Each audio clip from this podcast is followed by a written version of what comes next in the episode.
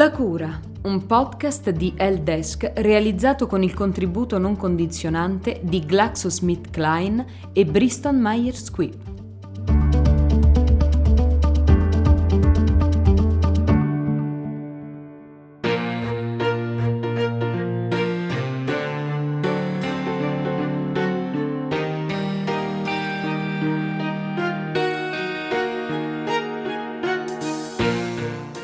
Chemioterapia. Il suo nome fa paura, perché la si associa a effetti collaterali spesso importanti. Ma la chemioterapia è un caposaldo della lotta al cancro. Può essere decisiva prima dell'intervento chirurgico, dopo l'operazione per evitare che il tumore si ripresenti o quando la malattia si è diffusa. È irrinunciabile, nonostante gli efficacissimi nuovi trattamenti oggi disponibili. E a ben guardare, come racconta Simone Valesini, autore di questo episodio, è proprio da quando abbiamo imparato a usarla che abbiamo capito che il cancro può essere curato. Il grosso cambiamento viene con eh, l'avvento dell'adriamicina, le prime sperimentazioni con adriamicina eh, alla fine degli anni 60 all'Istituto dei tumori di Milano eh, con Bonadonna, eh, Monfardini, quando io ero il, il suo primo aiuto, il primo arruolato di una serie eh, così di, di, giovani oncologi medici, Mario D'Elena, Gabriele Tancini, eh, Franca Fossati Bellani, Emilio eh, Baietta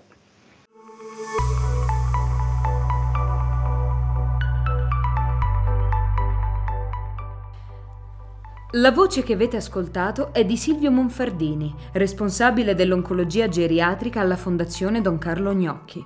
Negli anni 70 del secolo scorso è stato testimone e protagonista di una rivoluzione che ha cambiato la storia della medicina e la cui prima scintilla è scoccata proprio in Italia.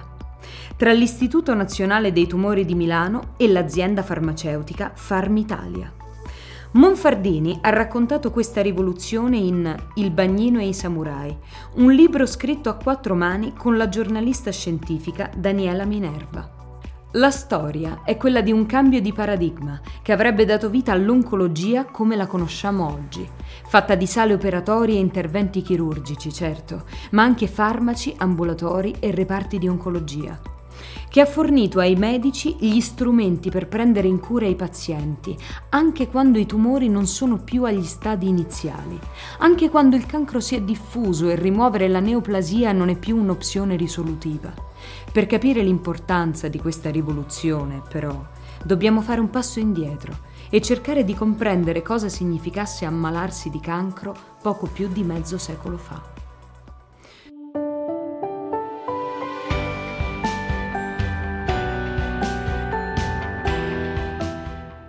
Negli anni 60 la cura dei tumori seguiva una prassi ormai abbastanza consolidata. Quando era possibile un intervento chirurgico che estirpasse la malattia, quasi sempre molto invasivo, e poi la radioterapia per debellare il male residuo. In media si stima che circa un terzo dei pazienti potesse essere curato in questo modo. Per gli altri, spesso colpiti da tumori scoperti ormai in fase avanzata, esistevano solo cure palliative e settimane o mesi di attesa impotente. In realtà, quella che oggi ci appare una condizione drammatica era già un enorme progresso rispetto a poche decine di anni prima, frutto del miglioramento delle tecniche chirurgiche, della disponibilità di antibiotici e disinfettanti, e poi dalla scoperta di quei nuovi raggi, i raggi X, alla fine dell'Ottocento. Tra le proprietà di questi raggi c'era quella di produrre ustioni cutanee. Così, in un periodo in cui nel mondo esisteva un insaziabile desiderio di progresso, pochi giorni dopo la loro scoperta già qualcuno pensò di usarli come terapia su una paziente con un tumore al seno.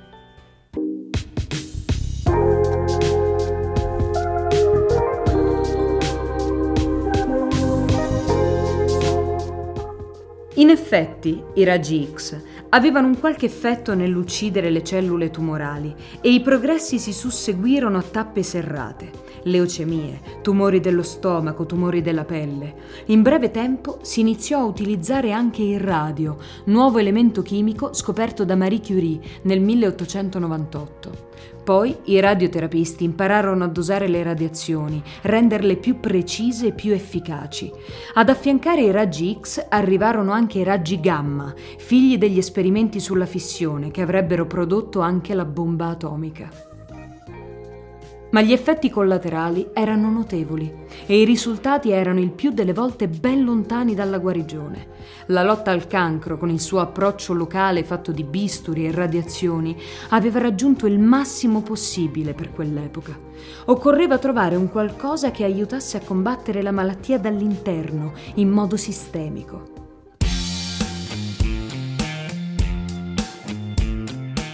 Quel qualcosa è la chemioterapia, un'innovazione nata, come a volte avviene anche in medicina, da una guerra. In questo caso la Prima Guerra Mondiale, quando i tedeschi usarono per la prima volta una nuova arma nei pressi della cittadina belga di Ypres, l'iprite o gas mostarda, un agente ustionante così terribile da spingere molti scienziati a una frenetica corsa alla ricerca di un antidoto. Fu così che ci si accorse che chi era stato colpito dal gas mostarda presentava un bassissimo livello di linfociti nell'organismo, le cellule da cui hanno origine i tumori come il linfoma e la leucemia.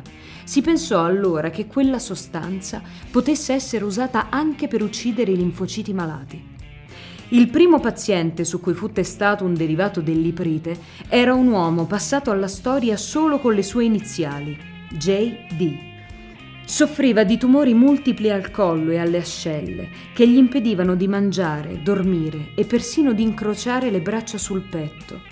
Dopo aver ricevuto le prime iniezioni con azotiprite, una sostanza analoga al gas mostarda, in breve tempo il dolore migliorò e le dimensioni delle masse tumorali si ridussero. Comincia così la storia della chemioterapia e vengono piantati i primi semi di quella che sarà chiamata oncologia medica. Yeah.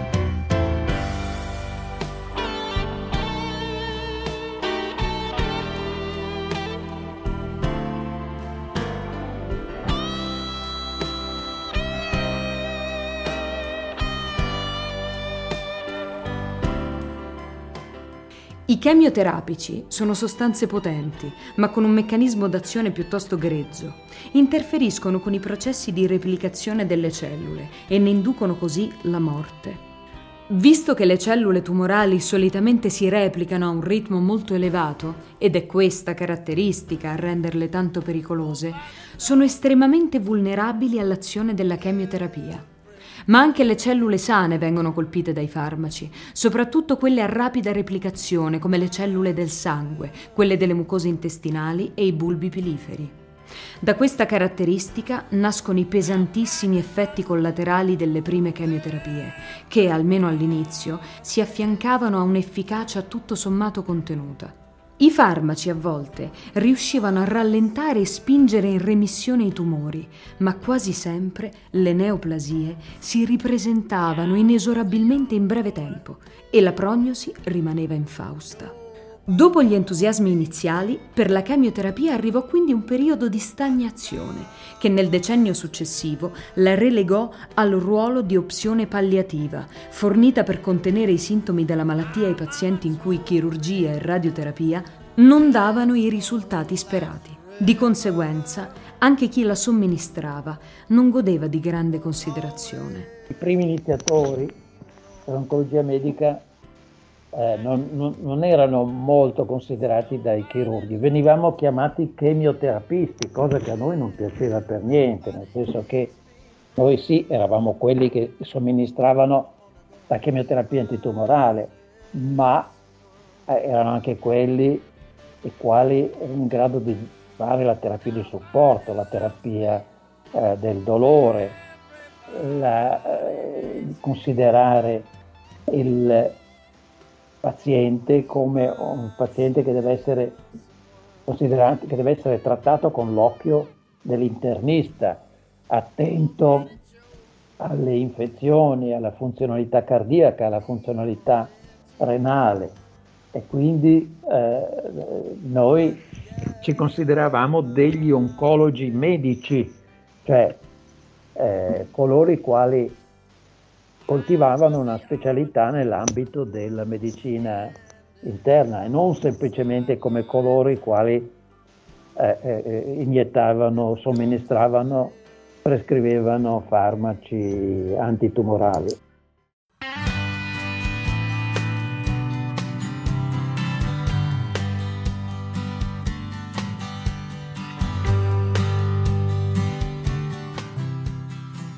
È a questo punto che fanno la loro comparsa l'Adria Mecina e la squadra di medici con cui abbiamo iniziato la nostra storia.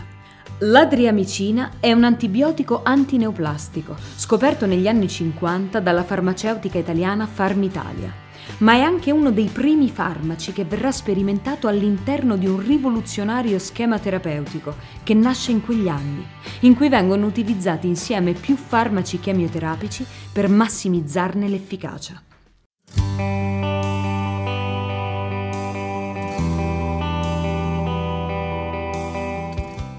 Buona parte di queste sperimentazioni vengono condotte all'Istituto dei tumori a Milano.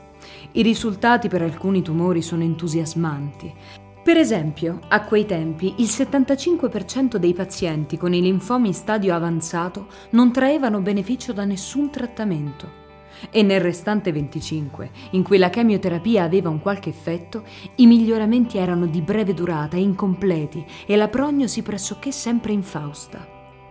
Con l'arrivo dei nuovi regimi terapeutici, di colpo l'80% dei pazienti va in remissione completa. È una rivoluzione. Vuol dire che ora, con i farmaci, i tumori si possono anche curare.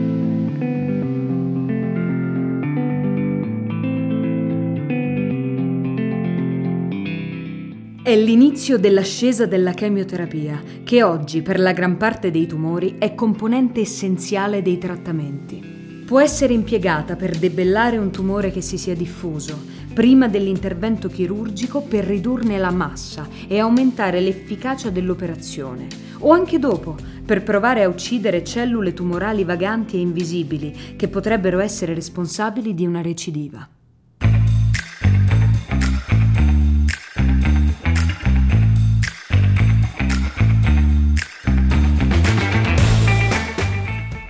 Negli anni 70 questi differenti approcci si consolidano. I tumori, viene dimostrato proprio in questi anni, possono riprodursi anche a partire da una manciata di cellule ed è impossibile per un chirurgo assicurarsi di aver eliminato dall'organismo fino all'ultima microscopica particella della neoplasia.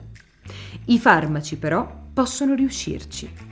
I pazienti devono sopportare gli effetti collaterali della chemio, che all'epoca erano molto più devastanti di quelli che si vedono oggi, ma il trattamento ha buone chance di distruggere le cellule tumorali rimanenti e impedire che la malattia si ripresenti altrove.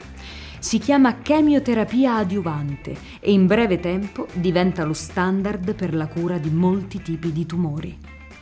Eh, all'Istituto dei Tumori esisteva una grande casita di carcinomi mammari trattati in maniera eh, radicale da veronese, mastectomia radicale, poi ehm, mastectomia con terapia conservativa della mammella, comunque una grande casistica di carcinomi mammari e da allora eh, con la sponsorizzazione National Cancer Institute, Buona Donna, Valagussa, Velena eh, impiegano la chemioterapia adiuvante nel cacciamammario radicalmente operato con linfonodi positivi. Poi la, la, la chemioterapia adiuvante, il CMF, verrà inviata, verrà, scusi, verrà impiegata poi in tutto il mondo diverrà lo standard.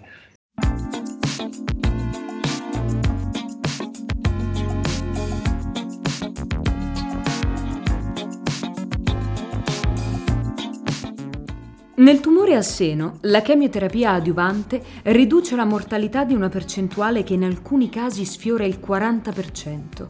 Poi, nei tumori sensibili agli ormoni, verrà combinata con la terapia ormonale, con risultati ancora più positivi. Ma l'approccio adiuvante per ridurre il rischio di recidiva dopo l'operazione viene usato in molti altri tumori da quello del colon retto a quello del polmone, per esempio, riducendo le probabilità che compaia una recidiva o comunque allungando notevolmente il tempo prima che la malattia si ripresenti. La chemioterapia, quindi, può uccidere le micrometastasi prima che si insedino nell'organismo, ma può anche agire sul tumore primario, riducendone le dimensioni. Così, se la chemioterapia si somministra prima dell'intervento, un tumore altrimenti inoperabile può diventare curabile, oppure un'operazione estremamente invasiva può trasformarsi in un'operazione conservativa. In questo caso si parla di chemioterapia neoadiuvante ed è utilizzata in una varietà di tumori, da quello del seno a quello dell'utero, da quello dello stomaco a quello della vescica, garantendo maggiori chance di guarigione o, quando ciò non è possibile, una migliore qualità di vita.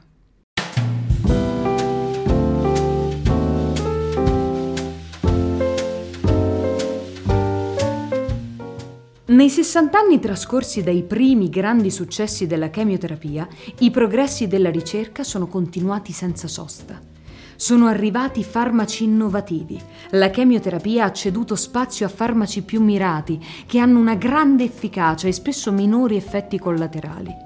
Nonostante ciò, resta un caposaldo della terapia dei tumori e spesso, piuttosto che essere messa in soffitta, oggi, è la base su cui poi impostare trattamenti innovativi, grazie a cui si riesce a ottenere un controllo a lungo termine della malattia una vera e propria cronicizzazione che può durare per anni, potenzialmente per una vita. È quanto sta avvenendo, per esempio, nel tumore ovarico. Ce lo racconta Domenica Lorusso, professoressa di ginecologia e di ostetricia dell'Università Cattolica del Sacro Cuore di Roma.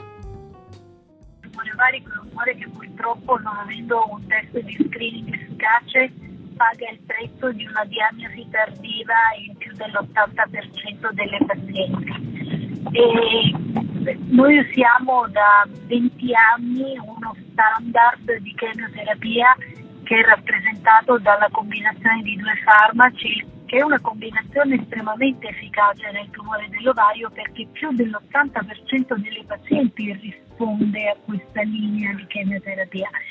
Il vero problema è che abbiamo scoperto che sostenendo la chemioterapia una quota importante di pazienti, proprio perché la diagnosi è tardiva, una quota importante di pazienti fino al 70% sviluppava una ripresa di malattia e quindi una recidiva di malattia entro i primi tre anni dalla fine della chemioterapia. E questo ci ha indotto a cercare capire se potessimo usare al termine della chemioterapia delle terapie di mantenimento che non fossero chemioterapia, che non avessero gli effetti collaterali quindi della chemioterapia, ma che somministrati alla fine della chemio ci dessero una mano nel tenere la malattia sotto controllo. E questi farmaci oggi li abbiamo.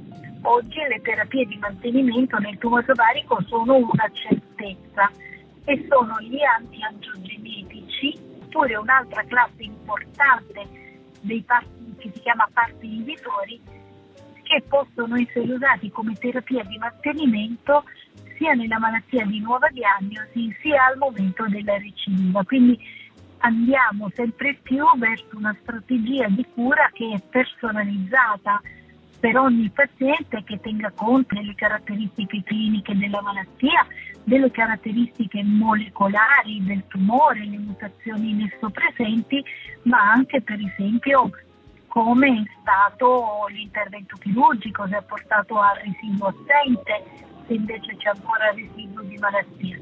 Grazie a questi farmaci stiamo andando davvero sempre più verso una strategia di cura personalizzata.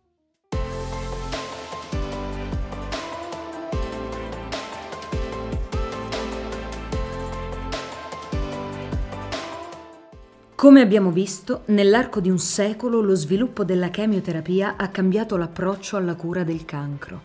La sala operatoria rimane una tappa fondamentale nel viaggio dei pazienti e lo vedremo più a fondo nella prossima puntata di questo podcast, dedicata all'evoluzione che ha subito la chirurgia dei tumori nell'arco degli ultimi decenni. Oggi però i farmaci giocano un ruolo fondamentale lungo tutto il percorso di cura. Accompagnano l'intervento chirurgico con la terapia adiuvante per ridurre al minimo il rischio di un ritorno della malattia e sempre più spesso entrano in azione anche prima del chirurgo, offrendo nuove opportunità per la chirurgia e aumentando l'efficacia degli interventi. Anche per alcuni tumori in stadio avanzato, la chemioterapia rappresenta ormai una chance concreta di cura e quando non garantisce una remissione completa della malattia, può comunque rallentare efficacemente la progressione del cancro, offrendo in molti casi la possibilità di guadagnare molti anni di vita, spesso in buona salute. Se questo è il presente, che aspetto ha il futuro dell'oncologia? La parola d'ordine è personalizzazione delle cure. Anticorpi monoclonali, target therapy, immunoterapia, terapie cellulari un'enorme quantità di strumenti per contrastare una malattia che ha un unico nome, ma mille facce diverse. Di questo parleremo nei prossimi episodi.